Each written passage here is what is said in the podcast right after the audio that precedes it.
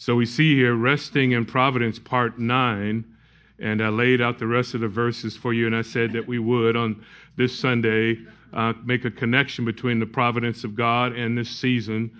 Uh, prophetically, God has spoken about Jesus Christ coming and the idea of the incarnation. So, how did the providential hand of God uh, move to this point where in history uh, there is God incarnate? And we recognize that during this time of year. Uh, Christmas is a wonderful time of the year, and I think we all agree with that. As people come together in ways that they normally would not, uh, it's a great time to visit with friends and family, and you enjoy fellowship um, that is sort of unique during this time. And you enjoy that fellowship with believers and also unbelieving family and friends as well. But of course, even as was stated in some of our praise time, there can be distractions. And those distractions battle uh, for our attention every year. And there are expectations that people have this year. I mean, expectations to decorate, expectations to purchase, to prepare, to visit, to spend. And sometimes all of these things can absorb your time and energy and your focus that should be more committed to focusing on Jesus Christ, the reason for the season. Jesus Christ coming to give his life as a ransom for many. And even in our own neighborhood, as we every year the HOA has, um, they give an award, a, gift certificate. I forget it's a pretty significant amount of the top three homes that are decorated the most during this year. And uh, recently, um, our neighbor who was in the uh, original house that's there when the track was first built, he moved to be with his daughter, I think, in, in Idaho and uh, a younger couple moved in, and he is an electrician. So, yes, exactly. exactly. Exactly. So he's an electrician, and we're just there. so it's his house and our house, right? So we're like kind of Scrooge, and he's like Merry Christmas if, as far as lights go. Uh, the only lights we have are our, our garage lights and our, and our door lights. That's about it. Uh, yeah, and a flashlight when we're outside. That's about it. And his house is, you should just, you, you, you have my address if you've been there before. Just drive by and see it. You can probably, if you just wait till night and get on a hill over here somewhere, you could probably see his house. I mean, really, it is like that. And you drive by, and you see he's an electrician, obviously. And he just enjoyed it. When he started telling me what he's going to do and what he's done before, his face just started to light up. It's sort of like one of us that teach the Word of God, and, and you start to talk to us, and I get to teach, and, and I'm going to share about God's providence, and we're going to tie together the incarnation, and people will be encouraged by it. He was like, I'm going to get 15,000 volts of electricity going, you know, with that sort of thing. But wow, we didn't do anything. We have our two garage lights and, and the lights that go in, and that's about it in our home. Um, and those that do it, that's fine. But we, I think we all know that certain things can distract us, right? And it pulls away our affections and our energies, and we make commitments that perhaps we shouldn't make. And lo and behold, the season has gone by, and we ask ourselves, there is Christmas. It's not just another day. I mean, think about it. It's, it's a profound demonstration of God's providential hand as He is moving with the general parts of history and particular events in history to bring about His prophetic word that He would send a Son that would be the ransom for many. It's not just another day, it's not just another season. And we, when we say Christmas Day, the 25th, we all know that um, we are not saying emphatically or even um, closely that this is the day in which the incarnation took place. It's just a date that we've chosen to celebrate. But if it had been, it could be July 15th, and it really wouldn't matter. It could be September the 1st, and it wouldn't matter. It's the reality that it did occur, right? it in fact occurred there was, and in fact, Emmanuel. And that call, O come, O come, Emmanuel, was heard, and Jesus Christ was delivered, and he walked amongst men, and he healed, and he taught, and he was crucified, and he was buried, and he was raised again from the dead. So during this season, I want you, and I know you want that as well, and I pray that you want that as well, to focus your attention on this great truth. And what is this great truth? That God's word, God's word is veracious. And what he has planned will come about. The timing of those events that we see throughout history have been moved by the sovereign providential hand of God. And so now we can say, Amen, the Lord's word has been fulfilled. So, in this ninth lesson, ninth lesson on the providence of God, I want us to focus on the incarnation and providence, or we could even say prophecy to a certain degree in providence, and how God is moved to bring about the incarnation. So, what I'm going to do is give you, um, I pray, some historical points and also several passages that will present to you. They're going to be eight truths, eight truths concerning providential, we'll call it providential incarnation, that I hope, this is my hope, and it should be any preacher's hope when he preaches that somehow God is going to be lifted up in their minds, that you can appreciate this time of the year more than ever before and give you another reason to rest in God's providential care. So there are going to be eight truths that we're going to consider about the incarnation and God's word unfolding and history unfolding. And I pray that you'll be encouraged by it and you'll have another reason. Walk away from here. I'm hoping that when you go out of those doors, you can say, I have another reason to trust my God. I have, a, I have another reason to rest in God's providential care. And all these weeks that we've been going over it and defining it and seeing it in Scripture, um, I just want to continue to build the blocks in your mind and in your heart where you can say, I trust the Lord. And like I've asked you throughout these uh, messages, I want to ask you again these questions. I mean, have you found time since our last lesson to rest in the reality that God controls all things in life? Do you find rest in that? That the particular events of life that God is in special control. In the general areas of life, God is in special control. Nothing escapes his sovereign hand. It is a, a hand that is all powerful and all reaching and all seeing. Nothing is beyond him. So I hope that you can appreciate this time even more as you rest in him.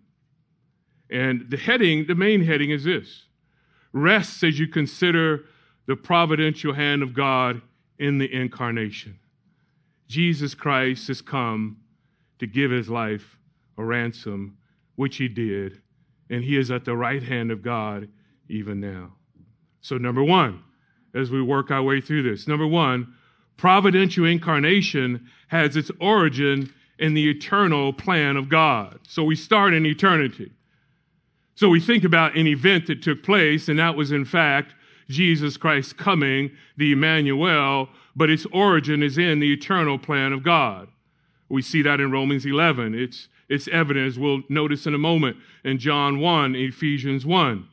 So, first, we think there is a theological necessity to this reality, and that is the immutability of God, which we've discussed before. God is unchanging. He is not evolving. He is not becoming better. He is not shifting in his decisions. God is an immutable God. Nothing changes in his person.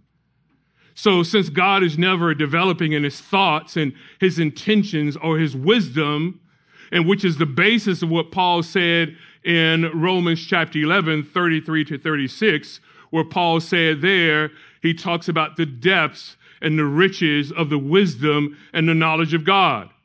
He said that his judgments are unsearchable and his ways are inscrutable. Who has been his counselor? Who would counsel the Lord? No one will because our God is an immutable God. He doesn't change.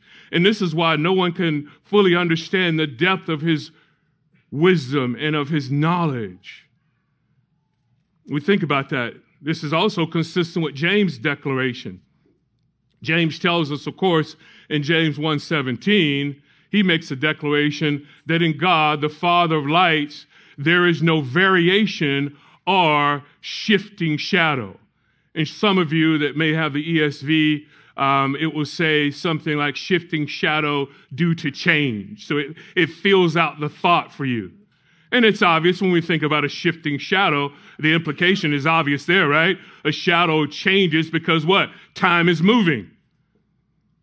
We, at our home, when we had everyone over for Sundays at the Hargroves, there was a shifting shadow. And literally at one point in time, we got the, uh, the pull up and we moved it after about two hours somewhere else because now all the sun was beaming on their faces. Time was moving ahead, but with God, He is outside of time. He is this eternal being that is immutable, and we should rest in that reality. Rest in the reality that He is so unlike us. Aren't you glad for that today, that He is so unlike? I'll just say He's unlike me. Praise the Lord for that. That He is not like me That He is not like me, inconsistent, that is not like me, not always loving, that he's not like me, changing opinions. Now, I may be a man that has convictions, and there's certain things that I would die on. Uh, unequivocally, I would say, no, I will never give that up. But still, are other areas of my life that's changed and shifted, and thoughts, opinions changed. Even this trip, the reason we're sort of um, doing what we're doing now, we thought, okay, let's let's uh, let's just take the red eye and we'll get in at six in the morning. That's okay. And we thought, maybe not. Let's not do that. So we decided now let's make a, a change in our flight and let's get out a little bit earlier. Changes in plans. God has no change in a plan because that plan is established in his mind. That is set in eternity, and you can rest in that comfort in that reality. And of course, there's no change with God because um, perfection has no need to change. I mean, if it did, then it's no longer perfection. There is no development with God. And if God did change, then he has gone from perfection to imperfection. And when that occurs, he is no longer the God of the Bible. And we should rest in that reality that he does not change. See, this eternal plan is evidence even in the words of the Baptist. And what does the Baptist say when he saw Jesus Christ? And you finish the thought. He said, Behold, the Lamb of God who does what? takes away the sins of the world. He saw him. And that was a declaration of an eternal plan set in the mind of God. Now it's unfolding in time. And now the Baptist, who was to be that forerunner for this one who would come, sees him and he makes a declaration that's consistent with what God has known since he has been God. And even I always, language just doesn't allow us to express it because every time I say since he's been God, I almost want to come back and say again, which I've said before. Um, even in that, we have to think, I am that I am. Even when someone says the fact that, well, when God decided that there would be redemption, no, I know we're limited in our human expressions when we try to use words to express God and who He is and how He acts. But there is no time that God, let's say for instance, if we can now place God in time, if you will, there is no time when God is here for a trillion years and he says, let's redeem. That's a good idea. No, there is. It's always been because there's no development with God. And it's thoughts like that, at least for me, they give me this great sense of comfort that I'm so glad God is this way. So John the Baptist sees what was already true in eternity and he makes a declaration. And these words are just stated differently, but they are bound to what John said in 129 when Paul said that you are chosen before what? The foundation of the world. And when it says the foundation of the world, obviously Paul is not saying, well, uh, let's take a creationist view and we would say that God established the universe, or at least when we think about our solar system at this date and time. No, it is not that. It is saying before there was time. So Paul's language is not trying to date creation. He is simply saying in eternity. And this is a similar thought of when Paul in Thessalonians as well says that we were chosen from the beginning. And of course, John 1 tells us what? In the what? Beginning was the Word. And the Word was with God, and the Word was God. So when he says their beginning is not trying to establish a time, he's just saying eternity. This is an eternal plan. So the providential hand of God is established in eternity, and now he's going to begin as he interacts in time, it will unfold. So, number two, it's this providential incarnation has its origin in the garden episode. It has its origin in the garden episode. And what do I mean by that? When we think about first uh, the decree of the fall, the decree of the fall, God has decided, had decided that there would be a fall. He would allow man to sin. Adam and Eve would make a decision. They would choose in the midst of paradise, in this perfection, they would choose more than what God would allow. And then in that episode, because now man is cast into sin, there is something that was stated prophetically. Genesis 3:15, right? And what does it say? You can turn there or just listen as I read it. And it says, And I will put enmity between you and the woman, and between your seed and her seed. He shall bruise you on the head, and you shall bruise him on the heel. And he, being Jesus Christ, would come, and he would ultimately defeat death, and he would defeat the enemy. Now, right now, he is still the God of this world, and as time is unfolding, we get closer and closer to that second return. And after that second return, setting all things right, at least on this earth. And even at the end of a thousand years, then ultimately his enemies being cast into a lake of fire.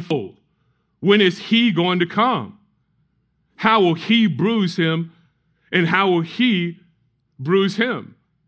Well, of course, the incarnation takes place. It's it's Isaiah 9 6. There is one who's going to be born, uh, speaking to the humanity of Jesus Christ. And there's one who's going to be given. A son is going to be given. The child is born and a son is given. So he is going to be given speaks of his divinity. Now, Genesis 3.15, uh, as well as other scriptures, is now unfolding in time. God's prophetic word is coming true, but yet his providential hand is guiding it. Here's a third truth for us to consider.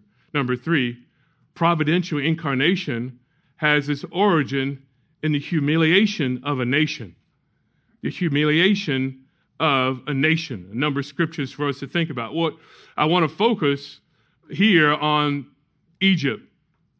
What does Egypt and have to do with the incarnation and prophecy? Remember, there's going to be millenniums of this unfolding in time. So we go from God creating, uh, there is a fall, and now we're waiting for Him to come to bruise and to be bruised.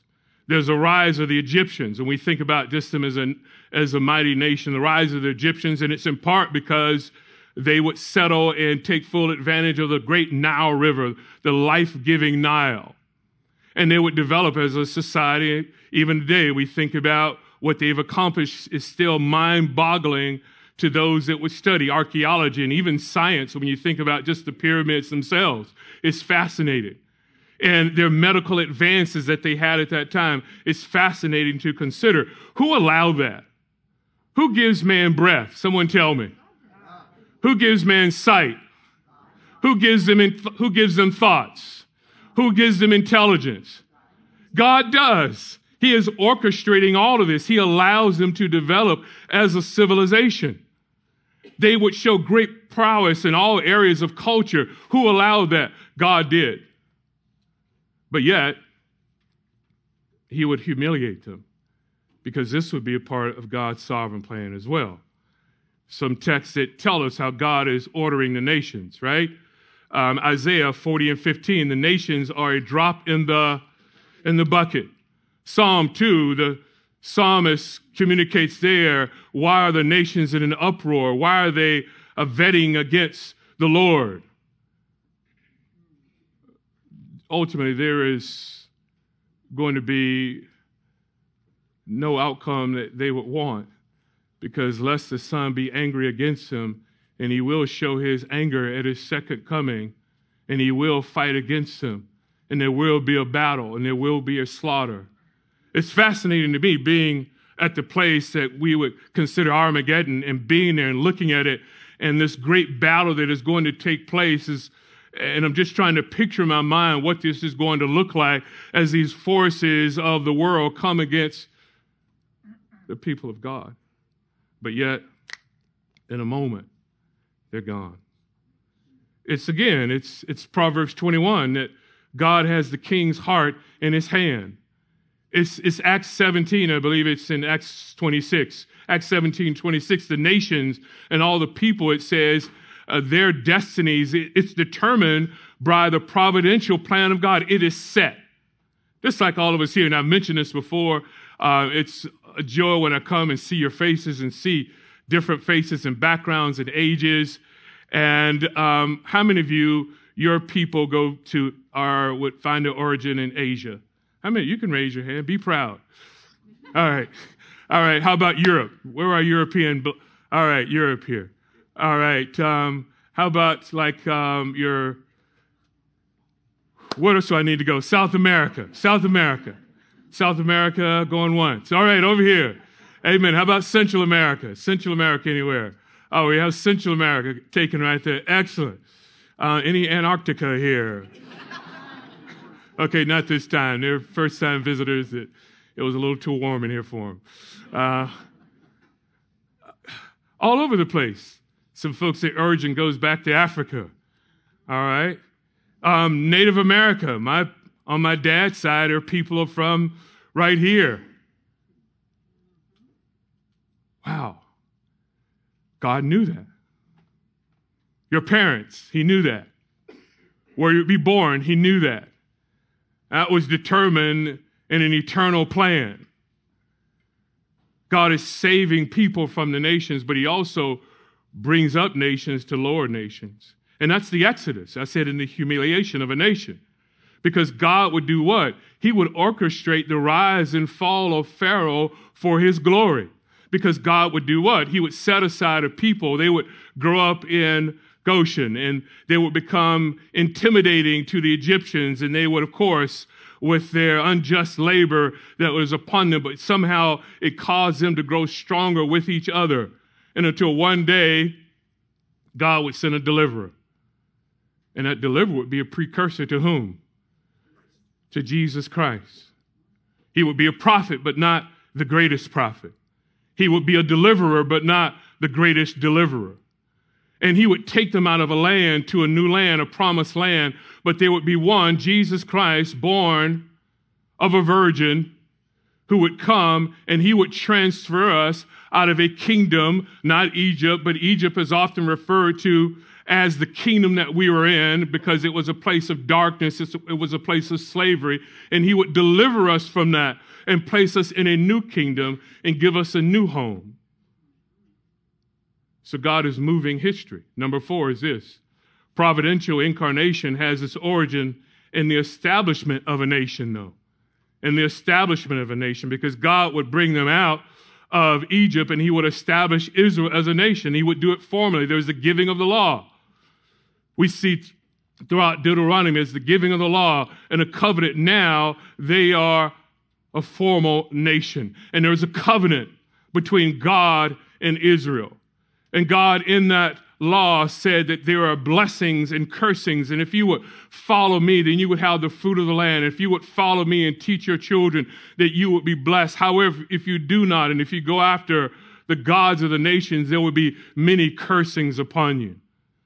So God, now God has established a nation. He has caused one to rise by his providential hand, and then now he has lowered it before all the other nations around it, and he has established this nation from a slave nation. Isn't that curious? And that's simply a, a, look to us, is it not? Because we were people who were formerly, according to Romans 6, we were all enslaved to what? Sin, the devil. But now it's what?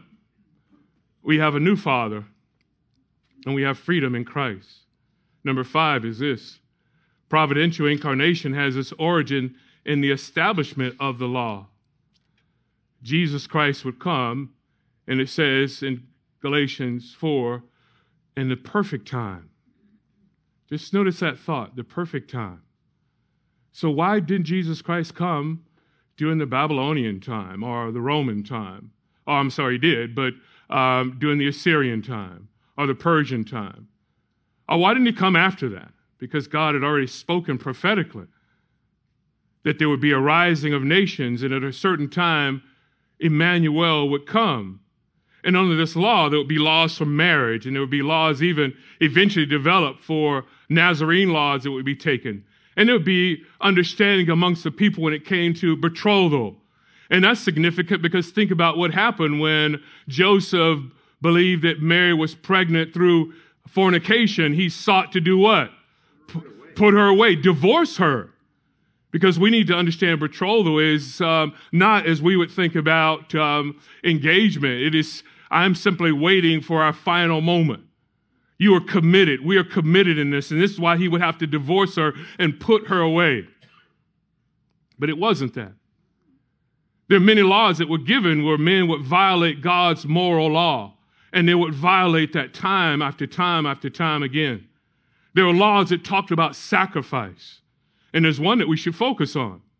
This sacrificial system can be distilled really to these truths, and it is this that there was a sacrifice that had to be given, and that sacrifice had to be without spot and without what?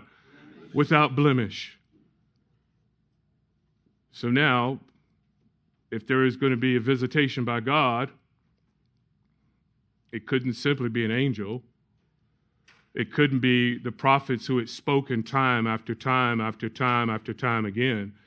It had to be God Himself because it has to be without spot and without blemish. It requires perfection. It had to be Jesus Christ. It had to be God in the human flesh. And even the Word of God tells us that every sacrifice prior to Jesus Christ, according to the book of Hebrews, is insufficient. It was only Christ then there's this sense of satisfaction. In the law, Israel violated time and time and time again. They could not satisfy, they could not be that people. So, how can all things be made right? How can I be forgiven? It required Jesus Christ being, as John would say, the propitiation for our sins he would make that ultimate sacrifice, the ultimate atonement for us. Because we have, apart from Jesus Christ, you have, apart from Jesus Christ, an utter inability to satisfy the demands of the law. Do we agree with that? You cannot satisfy. So the incarnation is necessary. So, in God's sovereign providential hand, He's established a system of law that acts as a moral compass, but in that moral compass, man violates it all the time.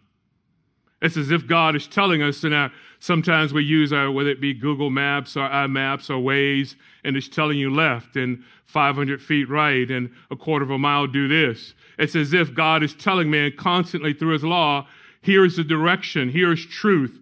Find me. And man is constantly saying, no, I'm ignoring it, I'm ignoring it.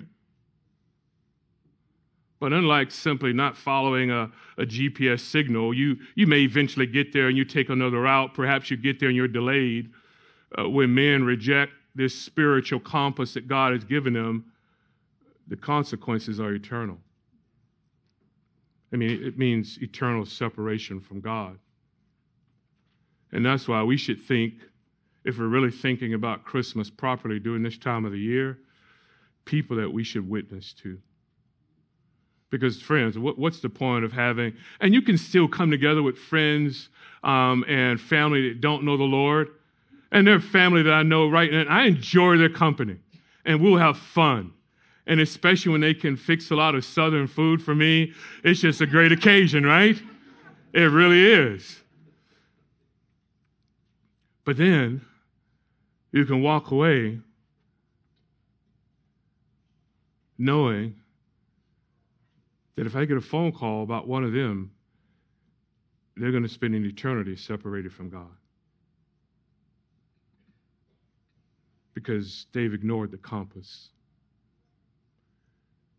And when people ignore God's spiritual compass, which is His law, which is a reflection of His holiness, which is also a reflection of man's inability and his sinfulness, when they ignore that, it's not simply that you show up late, you don't show up at all. So, if we're going to think properly about this time, we should have a heart that represents the incarnation, which is God giving that man might have. So, I want to encourage you in that way. Number six is this providential incarnation has its origin in the protection of a nation. The book of Esther, as we looked at even just briefly some weeks ago,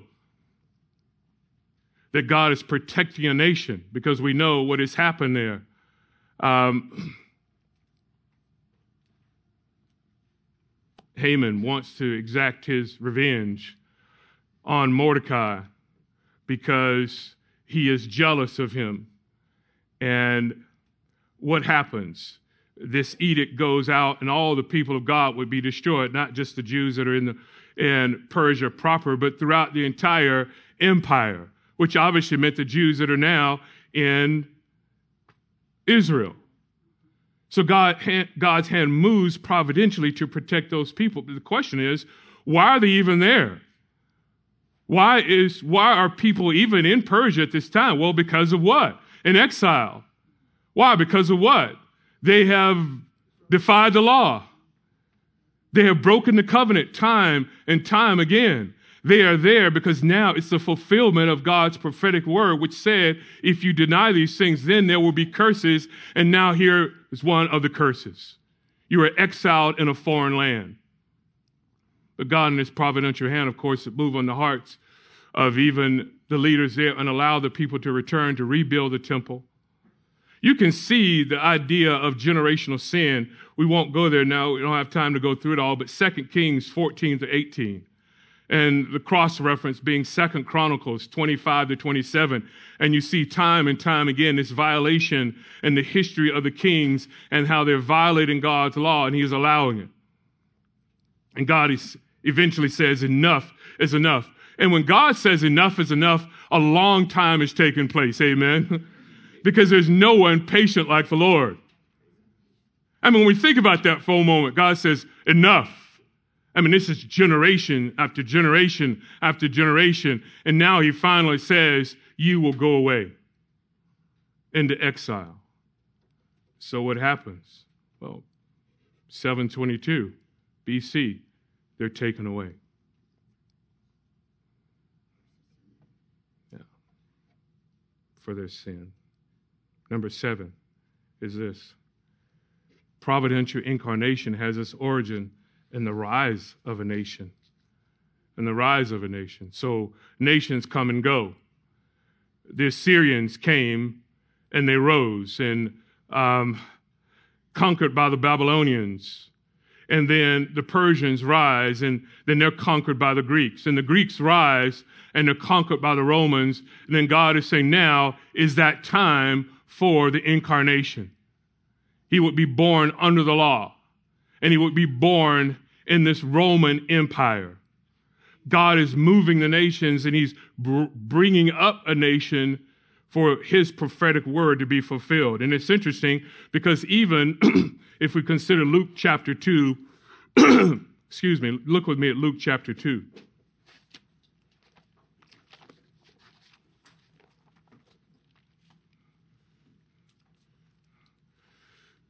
Just this simple demonstration of God's plan unfolding here. So, the rising of the Roman Empire through God's sovereign providential hand. And it says, Now in those days, Luke 2 1, a decree went out from Caesar Augustus and a census be taken of all the inhabited earth. This was the first census taken while Quirinius was governor of Syria, and everyone who was on his way to register for the census, each to his own city. Joseph, who also went up from Galilee, from the city of Nazareth to Judea, to the city of David, which is called Bethlehem, because he was of the house and family of David, in order to register along with Mary, who was engaged to him and was with child. And what happens? And she gave birth to her firstborn son, and she wrapped him in clothes, laid him in a manger because there was no room for them in the inn. Why is that happening? I mean, these, we are familiar with that story, but when you think about it from a larger standpoint, God is raising up a nation and there would be a Caesar, Caesar Augustus who would say there must be a census, and because there's a census, they return to fulfill Micah 5 and 2. It's connected. History and providence and prophecy all unfolding at the same time to bring about this result. And what would be seen? Go with me to, to Matthew chapter 4.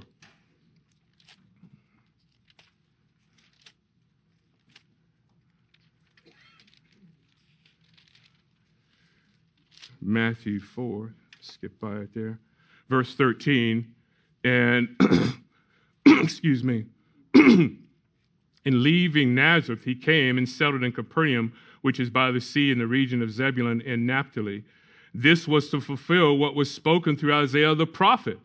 The land of Zebulun and the land of Naphtali, by the way of the sea beyond the Jordan, Galilee of the Gentiles, the people who were sitting in darkness saw a what? great light, and those who were sitting in the land in shadow of death, upon them a light dawned, Jesus Christ. But you say, of course, well, it was prophetically spoken, but we have to understand how God's hand throughout history is ordering all these events and the rising and the falling of nations to bring this about.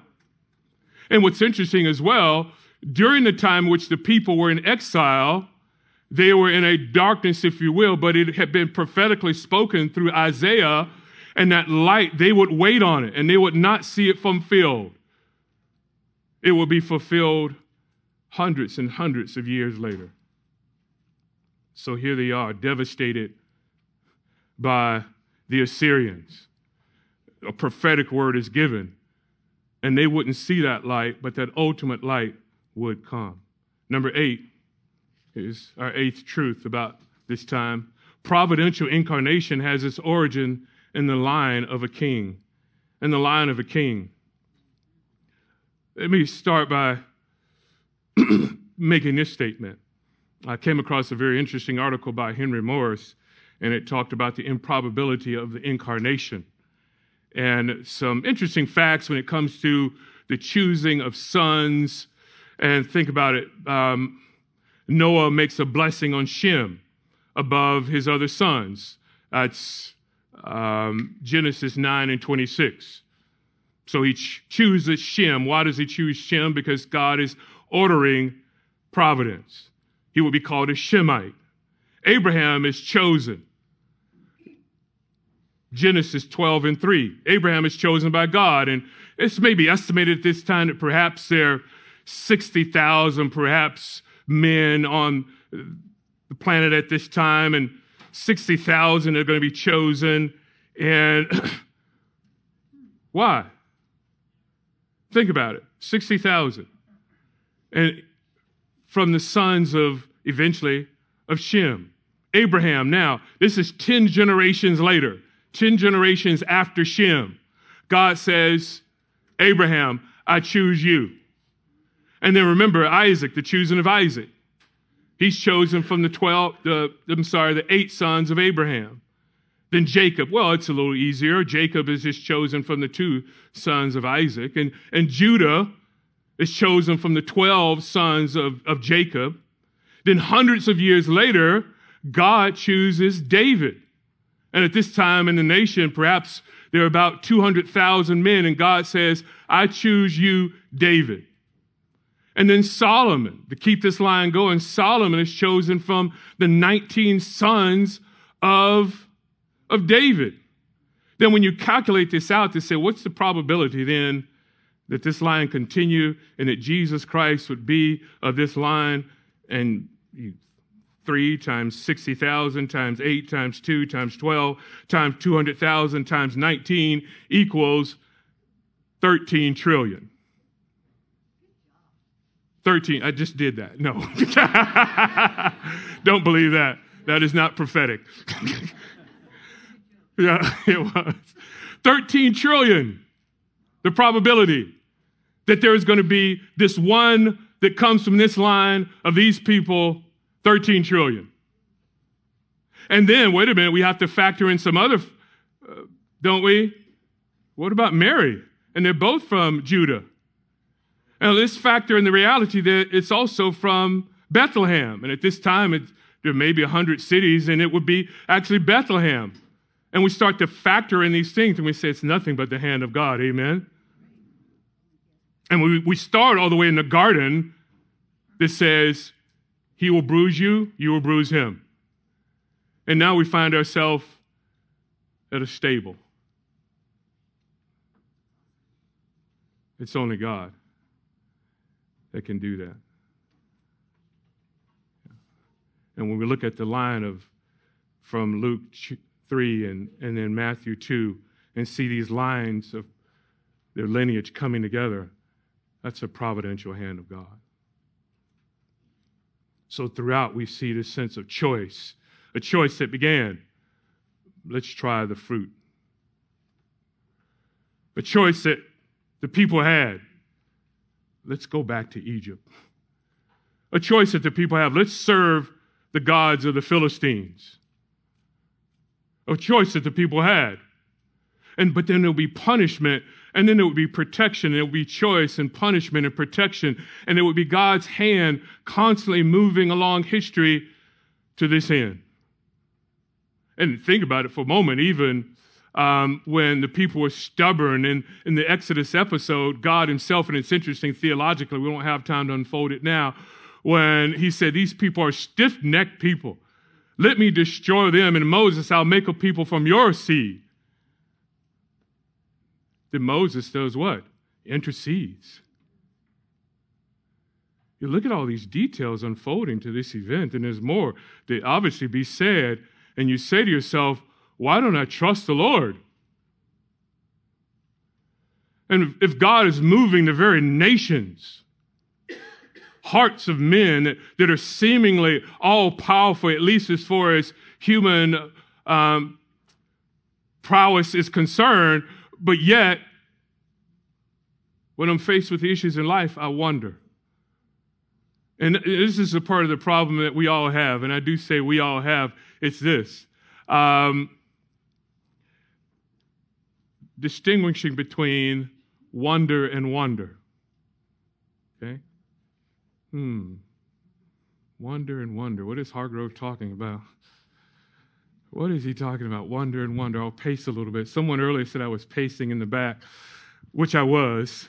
It wasn't a nervous pace. I just was anticipating. It's sort of like a before the game pace, you know, before the game pace. Wonder and wonder. This is what I'm proposing. The scripture tells us that we were fearfully and how wonderfully made. Wonderfully made. I'm proposing that if we would wonder, have a sense of wonder in God, the greatness of God and who He is, that this God controls all things, that He is supreme in everything. If I would have a sense of wonder that He loves me enough that He would give His Son, that when I think about in Isaiah 6, Isaiah 9 and 6, that this child is born and the Son is given that if I would have a sense of wonder that he would be given for me as a sinner. And this child that is born innocent, and he must be innocent because the law requires it. He must be blameless because the law requires it. And we know what the law would even say with the sacrifices that preceded him. If there was a blemish sacrifice, was it acceptable? No, it was discarded. And this is why John, when he saw him, behold, the Lamb of God who takes away the sins of the world. And this is why we see a Revelation 4 and a Revelation 5. Worthy is he who was slain. So if we would have a sense of wonder of God, maybe we wouldn't wonder if he cares. Maybe we wouldn't wonder if he's going to provide maybe we wouldn't wonder if that's the best choice or not to make. When you know that choice is going to be an offense to God. See, wonder will keep us from wondering. Father, thank you for your word that you give us and how you have orchestrated all these events of life, and there's so many more. Uh, forgive me for any shortcomings.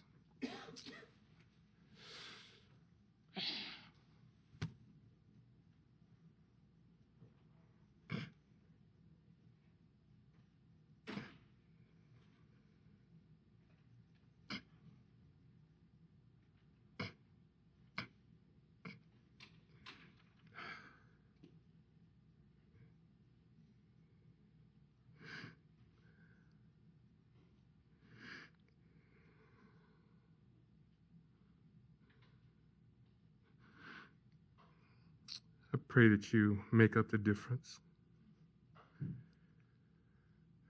in the minds of these people that are here.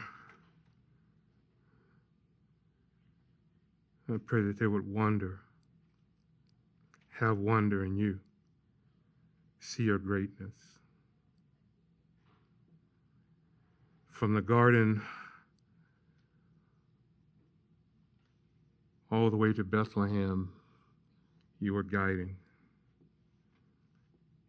And if you can guide that much, surely you will not forsake us. And you will continue to guide. Thank you for Jesus Christ.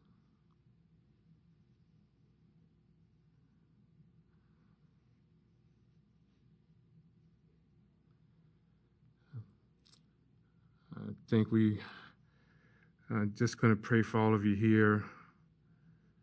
You, take a moment and speak to the Lord.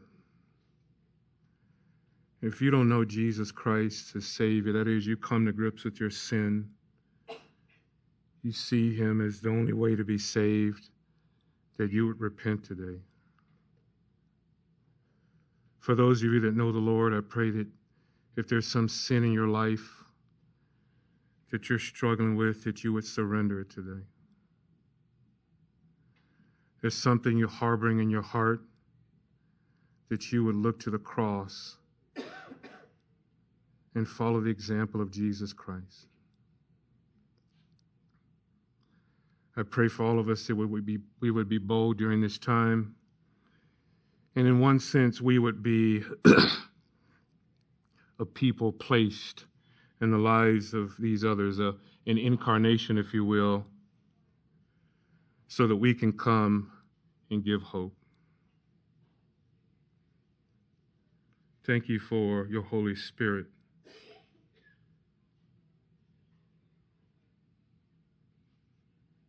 That gives us grace.